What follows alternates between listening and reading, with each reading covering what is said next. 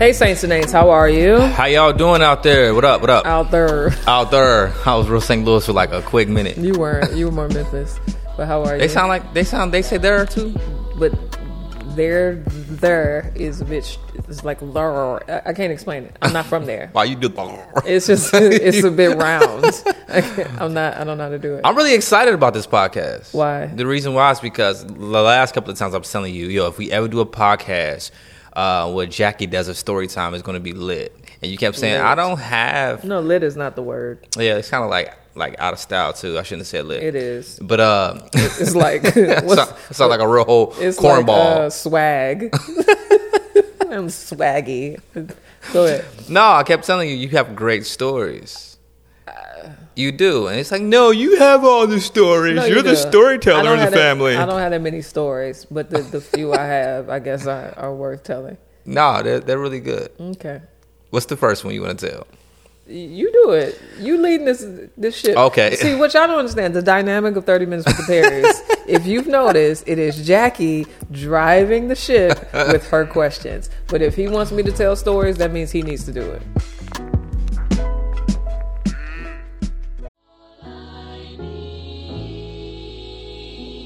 So, With the Perrys is going on tour. Straight is. Don't know if you knew that already. Yep. I think we're doing 14 cities. Oh, yeah. You wanted me to say something. We're doing 14 cities. And he's going to talk about apologetics. And what you going to talk about? I'm going to preach some Bible. And then we're going to have a live conversation with the saints about something that you pick. We're going to give y'all the opportunity to pick the conversation that we actually end up having. And it's going to be God glorifying. It's going to be uplifting to the body of Christ. But we're going to have fun. I think so. We're going to have a lot of fun. A lot of y'all have been trying to get the Bold Apparel merch, and I'm bringing all the merch on tour. Oh, yay. Like all of it. Beautiful. You know, and we're also coming on tour with our books, with my new book, all of Jackie 1,900 books. It's only 4. It's a lot. And so, man, be on the lookout, man. All right. So show notes, www.withtheperrys.com/tour.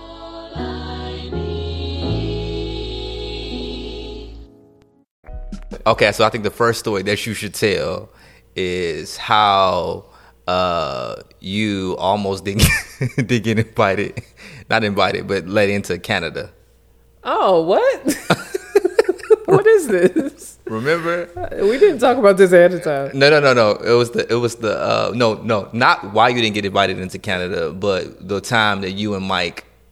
The reason why Canada wouldn't let you into the country. They was like, no, you fugitive.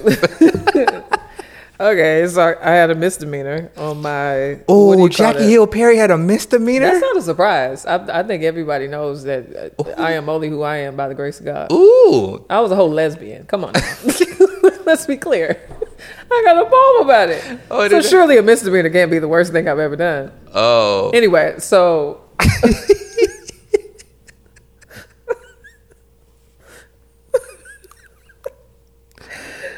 Okay. So what happened was, I used to steal all the time. Okay, because he was a thief. No, I was, but I was. This is the reason it was actually really efficient. So I felt like if I want to go out, a part of going out is you need the outfit, you also need some weed, and you need some money. Right? But to me, I didn't have all three of those at the same time. Okay. And so it was like, if I steal the outfit, then I got money for the weed. And so... Got it. But don't it make sense? Yeah. It's actually it's a little shrewd. So for me, I would go to the mall and just, steal outfits. So I had money for weed and all the things. Now, I never... So basically, you was a drug addict. He was like... I wasn't a drug addict. I just like weed a lot. That was drug addict-ish.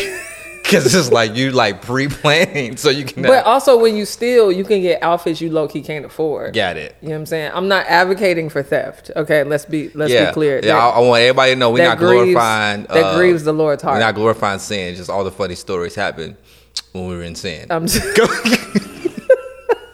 It's true. Even Kim could know that.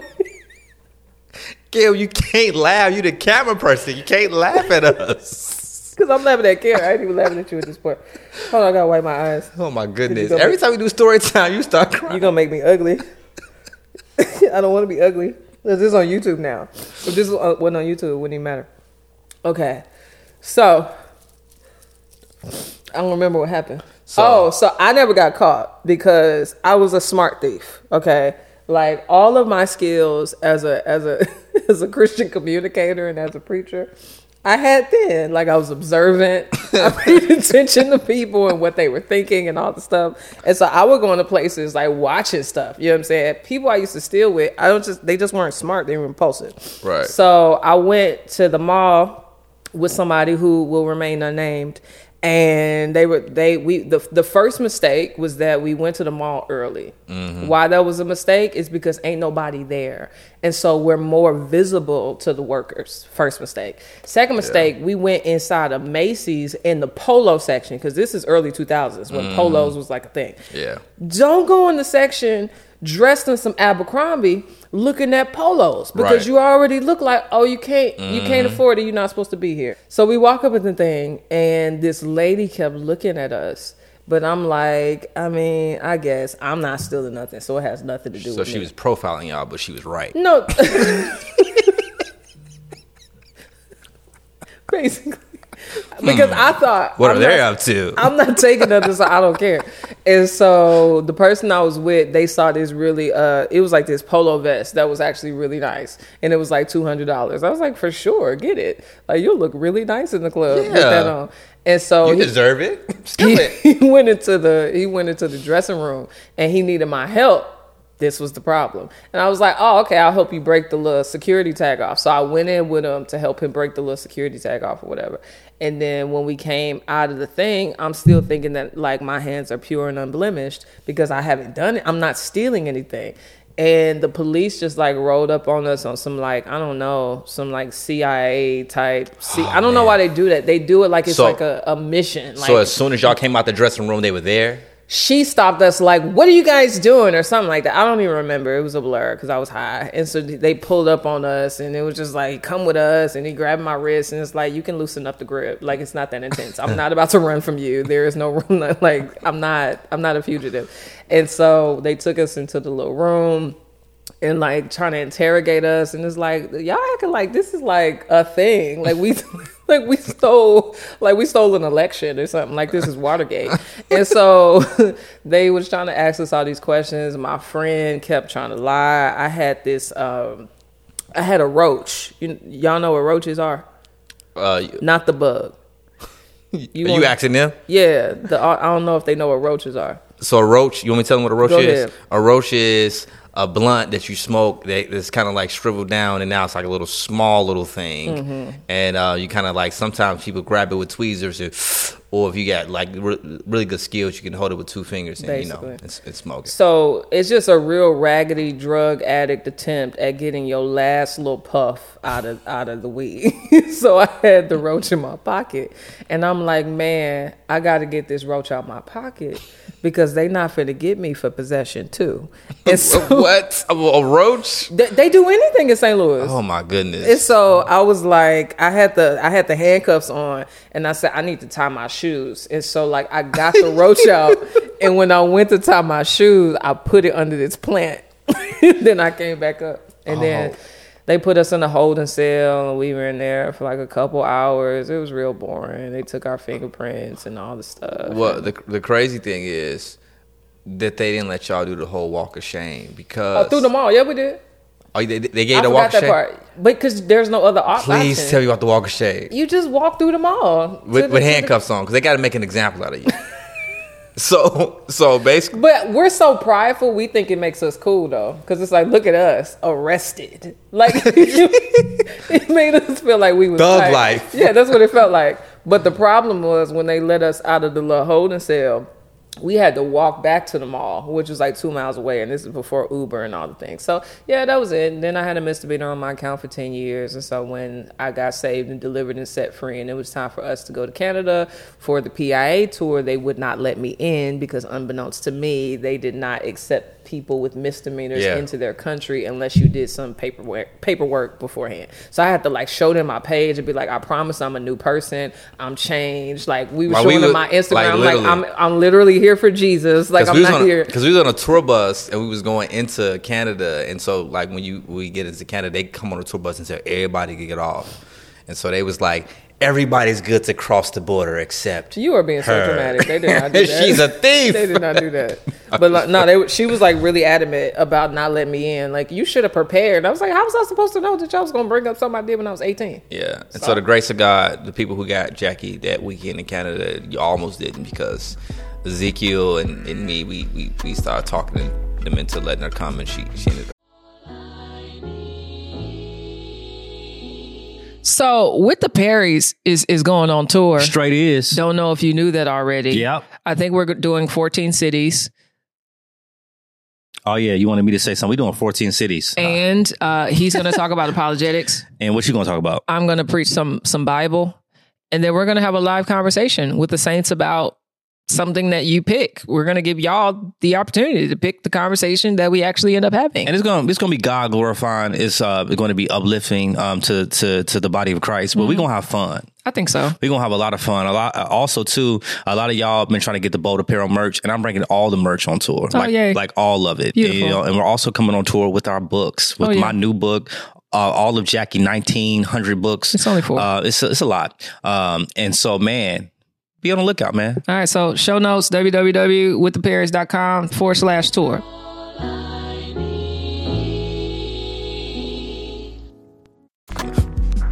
What's another story that we can tell that's good? That's good from you. They're all negative. They are all, but they're funny though. So here's the thing. Okay. So here's the thing. I tell people this all the time. Jackie face falls like she can fight. Mm-hmm.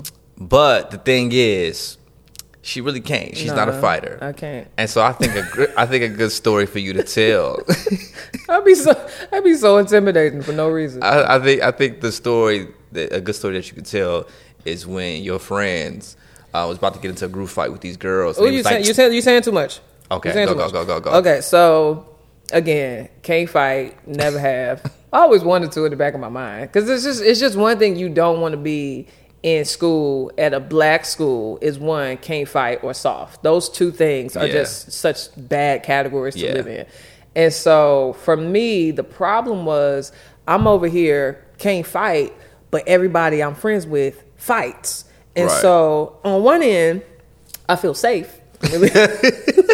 I'm really protected because I don't hang with scary people. Yet at the same time, if something pops off, I gotta be like ready to go, and I don't know how to go. And so that's just gonna be a really. How do I do this? Like I don't. I'm gonna just throw some punches, and if they land, hopefully it's just. I feel like if you ever got into a fight, you'd be good at it. If you just black out, but anyways, go. That's the part is me thinking too much. Yeah, you're too much of a thinker. You can't. You got to be a reactor when you fight. That's true. But anyway, so let me say it without saying names, because all these people I'm talking about, I'm still cool with. So. So I'm over my one friend's house. She is a fighter, and she's not an unnecessary fighter. She's one of those people, like if you talk crazy to her, she's not gonna talk back. She's just gonna beat you up. Like, and she was just raised that way. Like she was cultivated in an environment of it's a lot like you. So I'm over her house. She has beef with this girl at this other high school. The girl, or I don't remember all the details, but the girl calls my friend and starts talking crazy to her. So my friend is like, okay, come over the house and we could throw hands. Like we could just stop talking. Meet me over here. That's very LA, but sure. And so she's like, come on over. I'm really like saying it really too calm, but come over and we can fight. And so what ends up happening though is that the friend that she got issues with, her people start calling my friend too, saying, oh, you got issue with my cousin, we finna come over there and da da da da da. Uh-oh. So it's like, oh, now there's more than one person involved. Gang fight. So it's like good. It becomes like a thing. Ooh. So my friend, her mom is a fighter too. The mama got involved. You acting like you don't know. The mama, juicy. She catches wind of this and she wind pressing. That's how the wind did. Okay, go. You need your ADHD medicine. And so she comes into the doorway, and the mama, she heard about how all these cousins and all these people finna come over her house. And so she was like, what did she say? She said something like, hey, she was like, when people come on this door, I'm dropping them. And she was like, and if you ain't ready to fight, you can get the F out. And I'm like, I'm not ready. Like, I don't have it in me, but I can't let you know that. And so she over here got a sock, and she putting an 8-ball and rocks in the sock, saying she finna swing on whoever come to this doorstep. No. It was just so intense. Wait. Pause. You just can't say that and keep going. So she got a sock. She has a sock. Okay. It's a long sock with rocks in it. So she had and she's basically saying that when people come to this door, she finna swing them. So this lady got a tube sock. And she wasn't even like a lady. She was still young. She was one of them young mamas. Wow. But it's like, this is way too intense for me. Like, I was raised in the black suburbs. I don't know what to do. I got a little hood in me because my mama's from the hood, but I just wasn't raised this way. I was growing up reading books and all of that by myself. I was like technically an only child, watching Nickelodeon and reading encyclopedias. And I know I hang with people that's about this life. I'm not about this life, but I can't let y'all know that. Wait, so I don't know what to do. The crazy thing is, she was grown. Yeah. And these were teenagers coming over. Yeah. So she was finna kill some kids. But you gotta think about it. She wasn't gonna kill them. In her mind, no. If you hit somebody in the head with an 8-ball, they're gonna die. But you know how that is, though. In her mind, she was like, I wouldn't have been involved if you were just gonna fight my daughter 1-on-1. But y'all trying to jump my daughter. Yeah, it's like you and your whole family trying to jump her. So now we got to be involved. Okay, I can see the logic. So they start calling her cousin. So it's going to be a problem. You know what I'm saying? It's like, yeah. Nah, if you try to fight her 1-on-1, we good. 1-on-1 was good, but now it's 15-20. Now it's 15 kill. You getting these rocks. Anyway, so I got to figure out a way to leave without looking soft. So how did you leave? And so I text my guy brother and I said, call me and act like you my mama.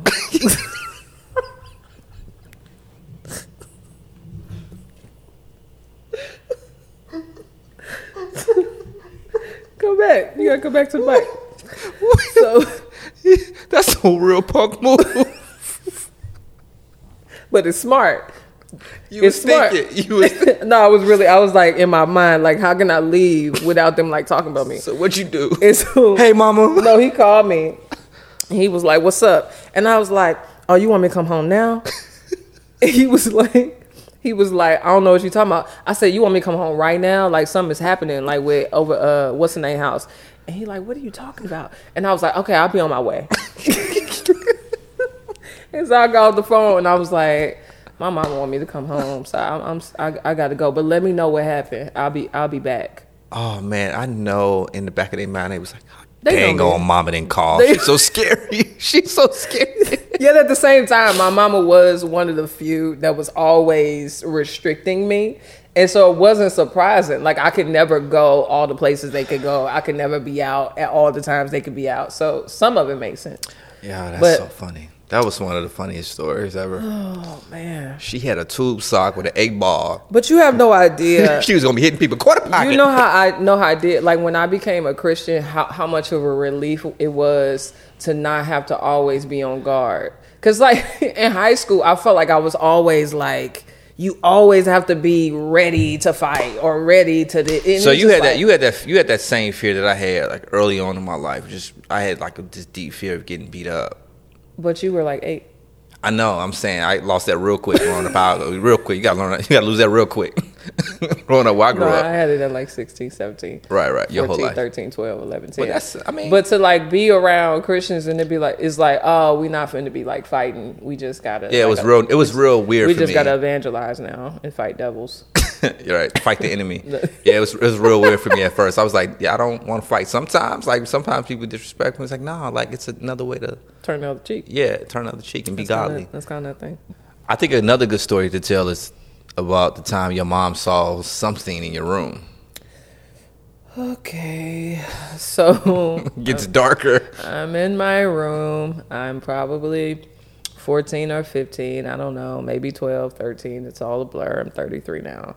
And I heard my mother make a screech or a yelp. I don't know. It was like it's not a scream, but it's not like a hum. It's something.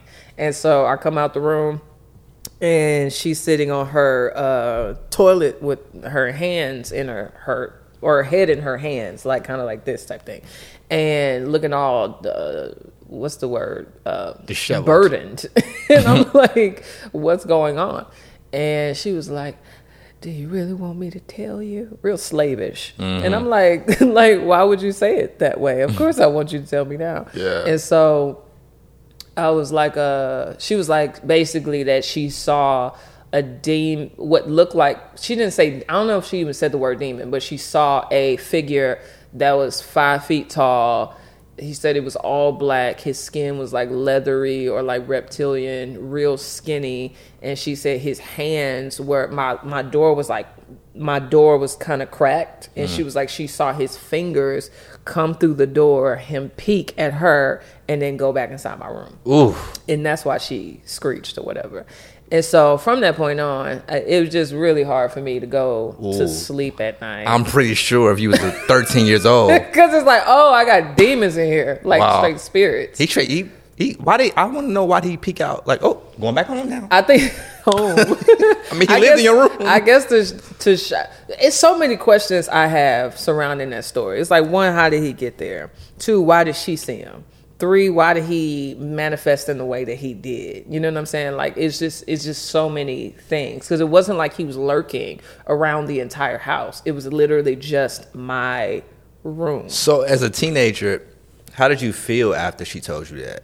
I didn't know how to feel. It just felt like, oh, I'm just going to sleep with the lights on and the TV on. And because even now, you know, like, yeah. I can't sleep in rooms without some type of light or sound. And I honestly... When I'm gone.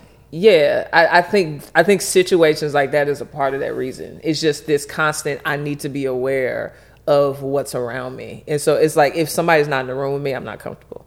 Wow. And it might be that. That's deep. Epiphany. Mm. So I'm assuming... Therapy session. I'm assuming the demon was in the room, just because demons are... They have domain and they have liberty where darkness and sin exists. And so I wasn't a Christian. I was not living in the domain of light. I was not loving Jesus. And I was opening myself up to all types of demonic stuff. Pornography is demonic. Yeah, it is. And I watch it all the time.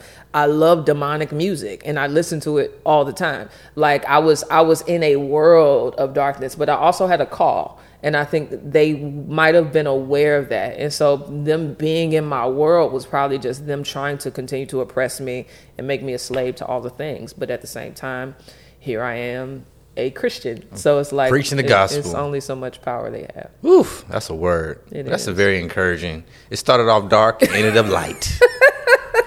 That was great. She's seen a few demons in her day. And my mom ain't even in church. That's the thing people don't realize. She's not like in church. Yeah. And so for her to see it is actually even more interesting, because it's not like she is out here in spiritual warfare classes. Wow. The spiritual world is such a mystery. Yeah. Because we just don't really understand how much is around us every day of our lives. Yeah. You know what I'm saying? And so stories like that is, it's kind of creepy, but it's also like equally encouraging to know that God had a plan for your life back then. And, you know, wow. Yeah. So what's the last story? I feel like it got to be a good one, you know, because, I think the last story should involve like the lifestyle that God is taking you from, because I know I've heard you talk about the lifestyle that God is taking you from as far as being in a homosexual lifestyle and all of that, but I don't think they know like detailed stories. So give us one good detailed story. My book kind of says everything. So this story is in the book. So anybody that's read Gay Girl, Good God will be familiar with it. But me articulating it, I think, can add color to it. So what happened was, I was with my girlfriend at the time, and we used to stay at this motel to, you know, do things and like smoke and all that. And so we were in the lobby. I don't know why we were in the lobby, but we were in the lobby. And there was this guy who was really big, like 6 foot something, 200 something pounds. I don't know. He just looked like he ate a lot and like had a thick neck, you know, like thick forearm type guy. Right. Like he ate meatloaf for breakfast. And so he was like mad at the hostess for some reason. And like angry, like peak angry, to the point of I didn't know if he was a little borderline off, like unhinged, calm, not happy. Yeah, and I was just like, he's either about to fight or he's about to shoot. I don't know what he's about to do. But all I could think to myself was, I can't protect either of us. So was he going off on the hostess, the people? It's an awkward situation. He's going off on people, but he's going through the lobby, like going behind into their offices. So he's reckless. You know what I'm saying? Wow. And so it's, he was like, kind of like crazy, yeah, a little bit. Yeah, like he going behind the counter and looking for people. Oh wow. And so in my mind, I'm like, I can't fight this dude for me, and I definitely can't fight him for you. But I think the Lord in that circumstance, low key, high key, was actually like breaking into two realities, which is I am in this world where I'm living this illusion of being male or masculine. I'm presenting as a man. Mm-hmm. I'm affectionate towards my girlfriend as a man. I'm treated with the respect in the gay community as someone who has this kind of masculine self. And we've talked about all the things about being a tomboy and blah, blah, blah. But like, it's like in this moment, I knew I was a woman. And it's not like I didn't know I was a woman, yeah, but I knew I was vulnerable and I was weak, and I wanted and needed somebody to protect me. Yeah. And I could not protect her, and I could not protect myself. And it was just weird it was like the Lord was using it to be like, this is not who you are. Yeah. Like, this is not how I made you. This is not how I created you. So at the same time, I'm over here trying to act hard and trying to act like, you know, I got this all together, but I don't. Yeah. We need to go. We need to leave. We need to call a cab. And I think that's good, and I think that's deep, because I think some people might hear this and say, well, there's some men who might be in that situation and not, you know, they're not able to, like, you know, help in the way that their woman, yada, yada. But I think particularly for you in this situation, you were trying to be somebody that God didn't create you to be. Yeah. I think that's the Lord was using it specifically for you, yeah, to speak to my gender and my biology, mm-hmm, and how God had made me to exist and be, and how I was functioning completely opposite of that, yeah, which was not reality. Yeah, that's good. That's good. So what you say, I can't protect you. Did you communicate that to your girlfriend? Absolutely, or you just not? No, you got it again. The same way I found a way out of no way when it came to that fight. I found a way to be like, we just finna go get breakfast. Come on, let's just go. This stuff dead over here anyways. He tripping. Basically, you gotta find an alternative to keep up the facade. You grabbed the arm real hard. Come on, we better leave. Yeah, it was all a sham. That's good though. That's a good story. All right. Well, that was a good story time with Jackie Hill Perry. That was really great and entertaining. Thanks. A lot of tears. Good tears. Good job, babe. We're done now. Adios. Peace. 30 Minutes with the Perrys is a production of Ivy Media Podcast. Edited by Angie Elkins. Video recording and audio production by Kim Powell. Artwork by Hop and music by Swoop. Join us on Patreon for early access to With the Perrys episodes and other exclusives. You got two options. You can go to www.patreon.com/withtheperrys, or just go ahead, scroll. You'll find the link in our show notes. We are the Perrys. Thank y'all for listening. Now go with God.